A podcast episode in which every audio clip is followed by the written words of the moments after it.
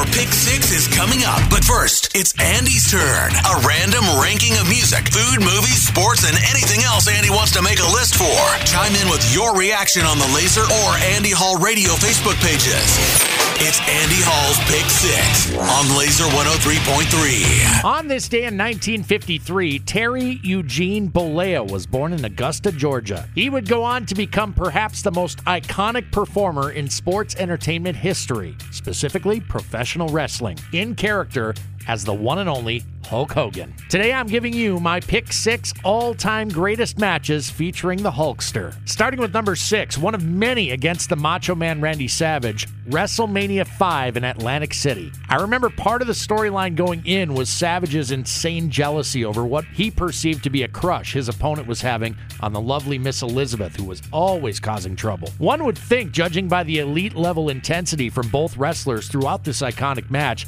that the anger was not exactly scripted head. Guess we'll never know. This was my favorite between these two Hall of Famers. At number five, one of many against the Nature Boy Ric Flair, WCW's Halloween Havoc in 1994. These two guys had incredible chemistry in the ring, and their matches were always a guarantee to go over. Hogan was world champ at this point and had to beat Nate in a steel cage in order to not only keep his title, but also avoid forced retirement. I also vividly remember Hogan's old tag partner from the inaugural WrestleMania, Mr. T, served as guest referee for this match. Coming in at number four, taking on the Ultimate Warrior at WrestleMania 6 in Toronto. One up and coming, soon to be icon after another challenged Hogan in the first several iterations of WrestleMania. In a shocking finish, Warrior became solidified as the next big thing after coming up victorious in this intense match, which showcased some pretty damn good wrestling, funny enough, considering neither performer were ever really considered great wrestlers. But they were here. At number three, the heel turn nobody saw coming as Hogan teamed up with Scott Hall and Kevin Nash against Lex Luger, the Macho Man Randy Savage, and Sting at WCW's Bash at the Beach in 1996. The birth of the NWO and unveiling of its ringleader may be the single greatest moment in sports entertainment history. The impact of seeing everyone's favorite babyface Hulk Hogan turn heel was immense and far reaching. Not only did the move breathe new life into Hogan's career, which was clearly on the downslide by then, it really fired up the Monday Night Wars of the 90s between WCW and WWE.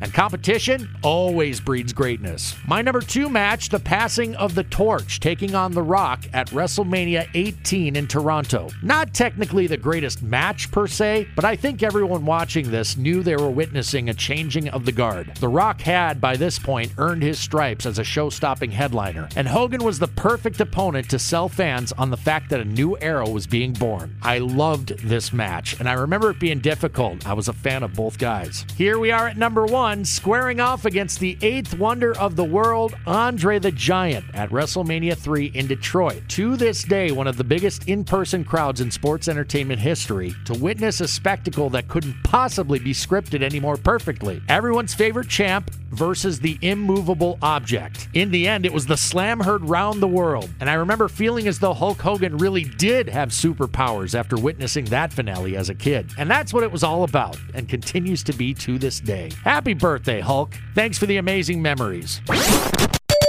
Was Andy Hall's Pick Six. Looking for your thoughts and opinions on the Laser or Andy Hall Radio Facebook pages. Stay tuned. Your Pick Six is coming at the top of the hour on Laser 103.3.